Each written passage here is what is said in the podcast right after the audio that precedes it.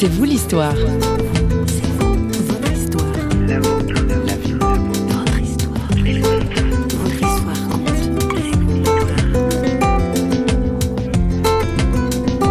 Je voulais une communion avec Dieu, je voulais une intimité avec Dieu, je voulais parler, je voulais dialoguer avec lui, je voulais véritablement le toucher.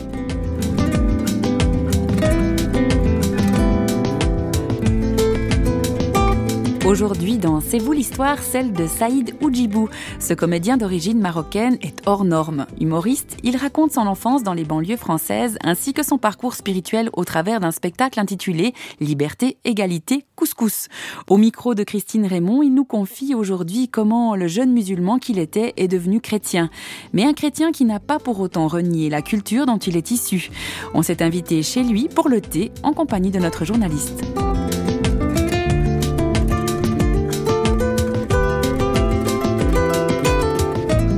Va entrer chez, chez vous, Saïd, aujourd'hui par la scène. On va rencontrer tout d'abord le, le comédien Saïd Oudjibou. Mais Saïd, qui est-ce qui vous a appris à jouer la comédie? Écoutez, je ne joue pas la comédie, la comédie est ma vie. Parce que chez moi, c'est un one-man show tous les jours. Quand on me dit, Saïd, est-ce que tu as fait des études par rapport à tes spectacles? Je dis, mais écoutez, vous venez dans un quartier sensible en France, c'est le one-man show du matin jusqu'au soir. On n'a pas besoin de faire des études, nous, par rapport à ça. Donc, dans ces spectacles, beaucoup de, de chaleur, Oui, Hein énormément. l'hospitalité. Ah bah ça c'est inégalable. On se Chez nous, chez l'hospitalité c'est hein. pas culturel.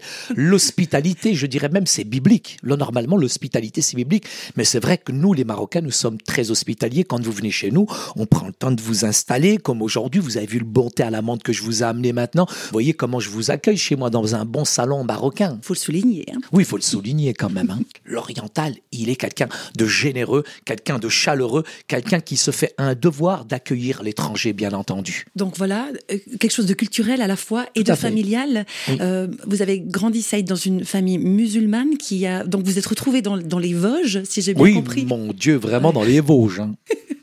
Donc- quatrième dimension. À quel âge, en fait? Ben, je suis arrivé, j'avais trois ans et demi, je voyais du pain tomber du ciel, je croyais que c'était du pain, c'était de la neige. Ah, j'étais surpris. Non seulement, si vous voulez, les conditions climatiques étaient effroyables, non seulement il y avait ça, mais il y avait aussi le regard des Vosgiens.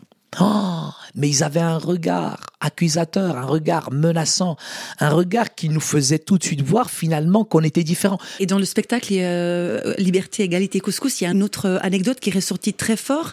C'est le moment où vous demandez qu'est-ce que ça veut dire bougnoul. Ah ben c'est clair, c'est clair que quand on est arrivé en- dans les Vosges, il y a des noms d'oiseaux, il y a des qualificatifs comme ça qui euh, semblaient très étranges. Et bougnoul, c'était à l'époque, je dirais, la pire des insultes. Pour moi, derrière bougnoul, ça veut dire euh, je te rejette, je te méprise, t'es pas d'ici, casse-toi, sale arabe, sale bico qui mange notre pain, sale voleur, etc. Mais derrière ce terme, c'est bien par la suite que j'ai appris que ça voulait dire bon travailleur et que c'était un adjectif en tout cas qui était donné par les Allemands français qui signifiait bon travailleur. Mais le travail d'arabe, il est bien fait aussi. hein. Donc je dirais que c'est vrai que ces mots-là sont durs et j'ai dû vraiment passer par une guérison intérieure pour me libérer un petit peu de ces chapelets d'adjectifs qui étaient vraiment négatifs.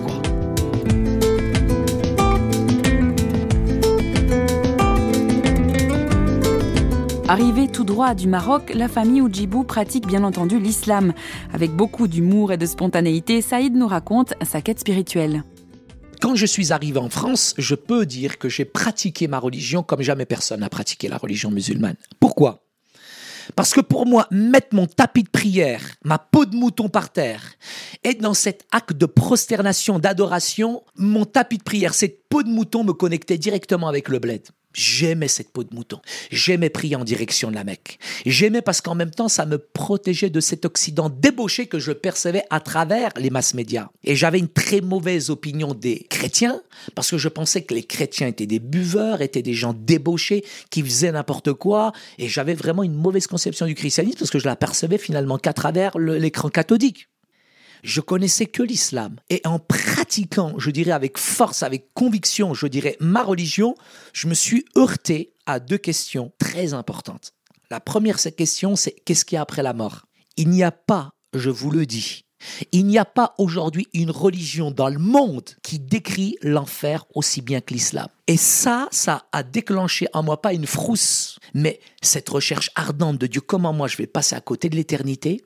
Et je défie n'importe quel musulman de me dire qu'il a l'assurance de son salut. Aucun musulman n'a l'assurance de son salut. Donc j'allais faire toutes sortes d'œuvres, accomplir les cinq piliers de l'islam, arriver à la mort, je suis devant l'ange Azraïl qui va peser les mauvaises actions des bonnes actions, très honnêtement. Depuis que je me lève le matin jusqu'au soir, je fais plus de bêtises que de bonnes actions. Donc je suis sûr de griller en enfer comme un craptosaure à poil dur, comme un cafard, je vais griller moi en enfer, c'est clair. Donc j'avais aucune certitude face à mon salut. La deuxième chose, qui est très sérieuse, je connais je connais mes prières par cœur musulmanes. Je les récitais, j'en loupais pas une. Mais il n'y a aucune prière qui dépassait le plafond. C'était un rituel. J'étais dans la récitation pour plaire à Dieu, pour accomplir des devoirs. Mais j'avais pas d'intimité, j'avais pas de relation avec Dieu. La livebox, elle était en panne. La wifi spirituelle, il y en avait pas. C'est un Dieu inconnaissable, c'est un Dieu inaccessible, c'est un Dieu impénétrable. Je pouvais pas lui dire je t'aime. Donc j'étais confronté à la fin de mes prières d'aller voir mon père et dire bah j'ai fini ma prière, mais je veux encore prier. Je lui disais est-ce que c'est possible? Il me disait non, ça y est, là, t'as payé, t'as pas prié toute, toute ta journée non plus. C'est cinq prières par jour, là, t'as payé, t'as payé. Mais moi j'étais pas satisfait. Je voulais une communion avec Dieu, je voulais une intimité avec Dieu, je voulais parler, je voulais dialoguer avec lui, je voulais véritablement le toucher. Et là, c'était sec, c'était vide. J'étais dans un désert spirituel, j'étais dans une sécheresse spirituelle. Et voici les deux choses pour lesquelles j'ai cherché ardemment la vérité. La première chose, c'est pas la crainte, c'est pas la fuite de l'enfer, c'est de savoir quand même où je vais après. C'est important quand même. Eh ben, je me suis adressé à quelqu'un qui est vivant, qui est ressuscité, c'est Jésus. Et c'est à lui à qui j'ai demandé mon chemin. Et Jésus m'a dit, je suis le chemin. Il n'a pas dit, eh, eh, peut-être, Inch'Allah, je suis un des chemins. Il a dit, je suis le chemin. Il n'a pas dit, je suis une des vérités, comme Bouddha. Et Bouddha, il a dit, je meurs sans connaître la vérité. Le Coran nous dit de Jésus, n'a jamais péché, n'a jamais menti, n'a jamais triché. Il était pur, Jésus. Et Jésus nous dit, je suis le chemin, je suis la vérité et je suis la vie. Et je la recherchais, cette vie.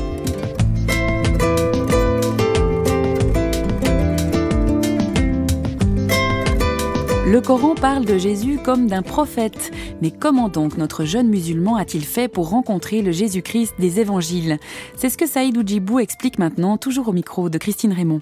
Je me suis battu contre un voisin et je lui ai éclaté la tête par terre. Et au moment où je l'ai éclaté, c'est vrai que son père m'a vu, m'a éclaté, ma mère, elle l'a éclaté, sa femme, elle a éclaté ma mère, mon père, il a éclaté sa femme, la grand-mère, elle nous a tous éclatés. Et ça a déclenché vraiment une émeute dans la cité. C'est bien que ma mère, elle s'est retrouvée avec un traumatisme crânien et étant à l'hôpital, finalement, on était complètement perdus. Et ce sont des voisins qui habitaient au-dessus de chez nous, c'est pour ça que je dis que le salut vient d'en haut. Ils se sont proposés, très honnêtement, c'est choquant de garder mes petits frères et sœurs. On est quand même des Arabes.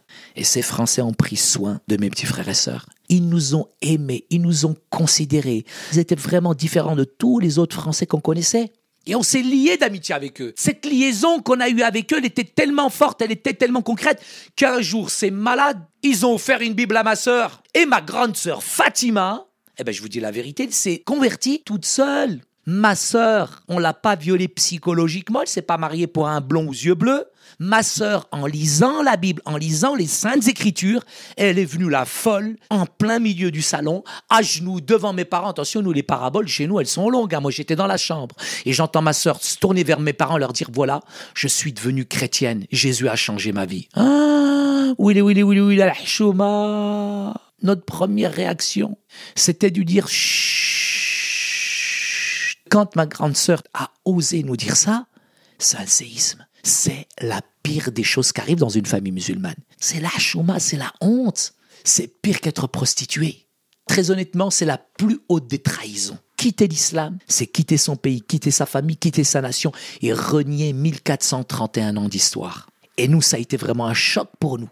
Un choc. Donc, on l'a gentil brutalement prévenu, on lui a montré tous les passages faux de la Bible, et finalement, plus on essayait de lui montrer les hérésies de la Bible, plus on était subjugué finalement par le message de ma sœur, par l'amour de ma sœur. Ma sœur, je la connaissais, c'était une tigresse. Et là, malgré les coups, quand je vous parle des coups, c'était vraiment des coups. on la tabassait, mais jamais elle a renié Jésus. Et je peux vous dire que ça m'a déstabilisé dans ma propre foi. Pour moi, j'avais la plus belle, la plus grande des religions. Mais quand j'ai vu que la religion n'apportait rien, mais que ma sœur avait une relation authentique avec le Christ, j'ai dit, mais qui est-elle? Et qui est-il finalement ce Jésus qu'on méprise, qu'on ne connaît pas? On le qualifie simplement de, de prophète? Est-il le sauveur du monde? Est-il réellement le Messie? Est-il celui qui véritablement nous libère de nos péchés comme elle le prétend? Franchement, j'avais 14 ans, j'étais perturbé.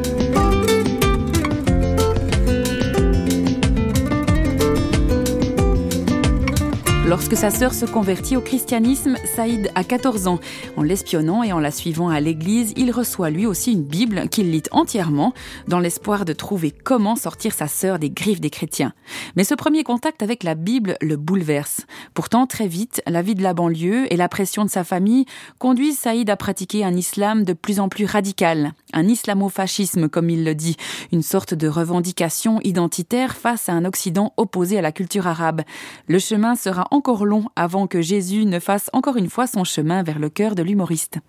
En découvrant le Christ, après tout un concours de circonstances, c'est là où je me suis dit, réellement il est écrit, à celui qui croit, à celui qui le reçoit, non seulement il donne le pouvoir, je suis très fort en grec, hein, c'est le mot exousia. Moi, j'étais très fort en grec, je suis un grand helléniste. Je connais l'alphabet grec par cœur, alpha, bêta, Coca-Cola, Malika, Zubida. Et exousia veut dire aussi la capacité, la force de devenir enfant de Dieu. Avant, j'avais un complexe d'infériorité vis-à-vis de l'Occident. Maintenant, j'ai plus de complexe d'infériorité. Pourquoi?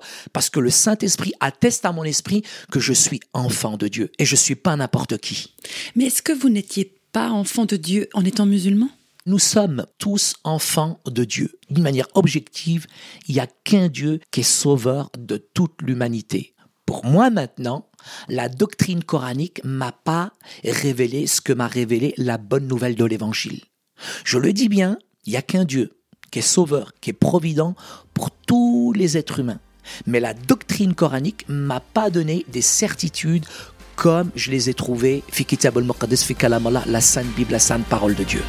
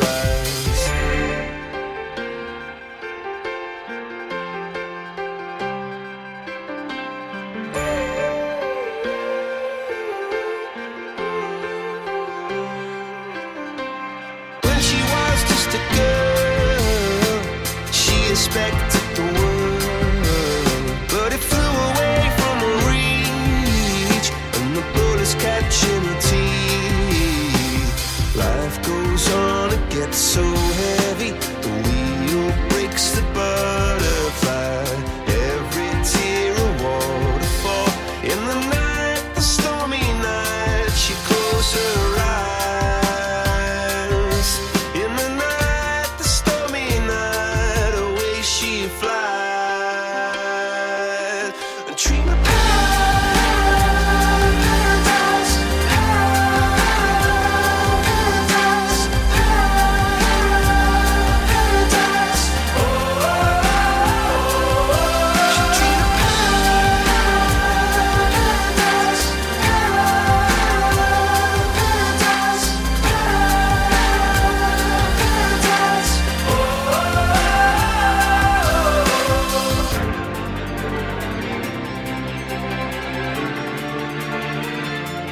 Nous étions au paradis avec Coldplay qu'on vient d'entendre pour terminer cette émission.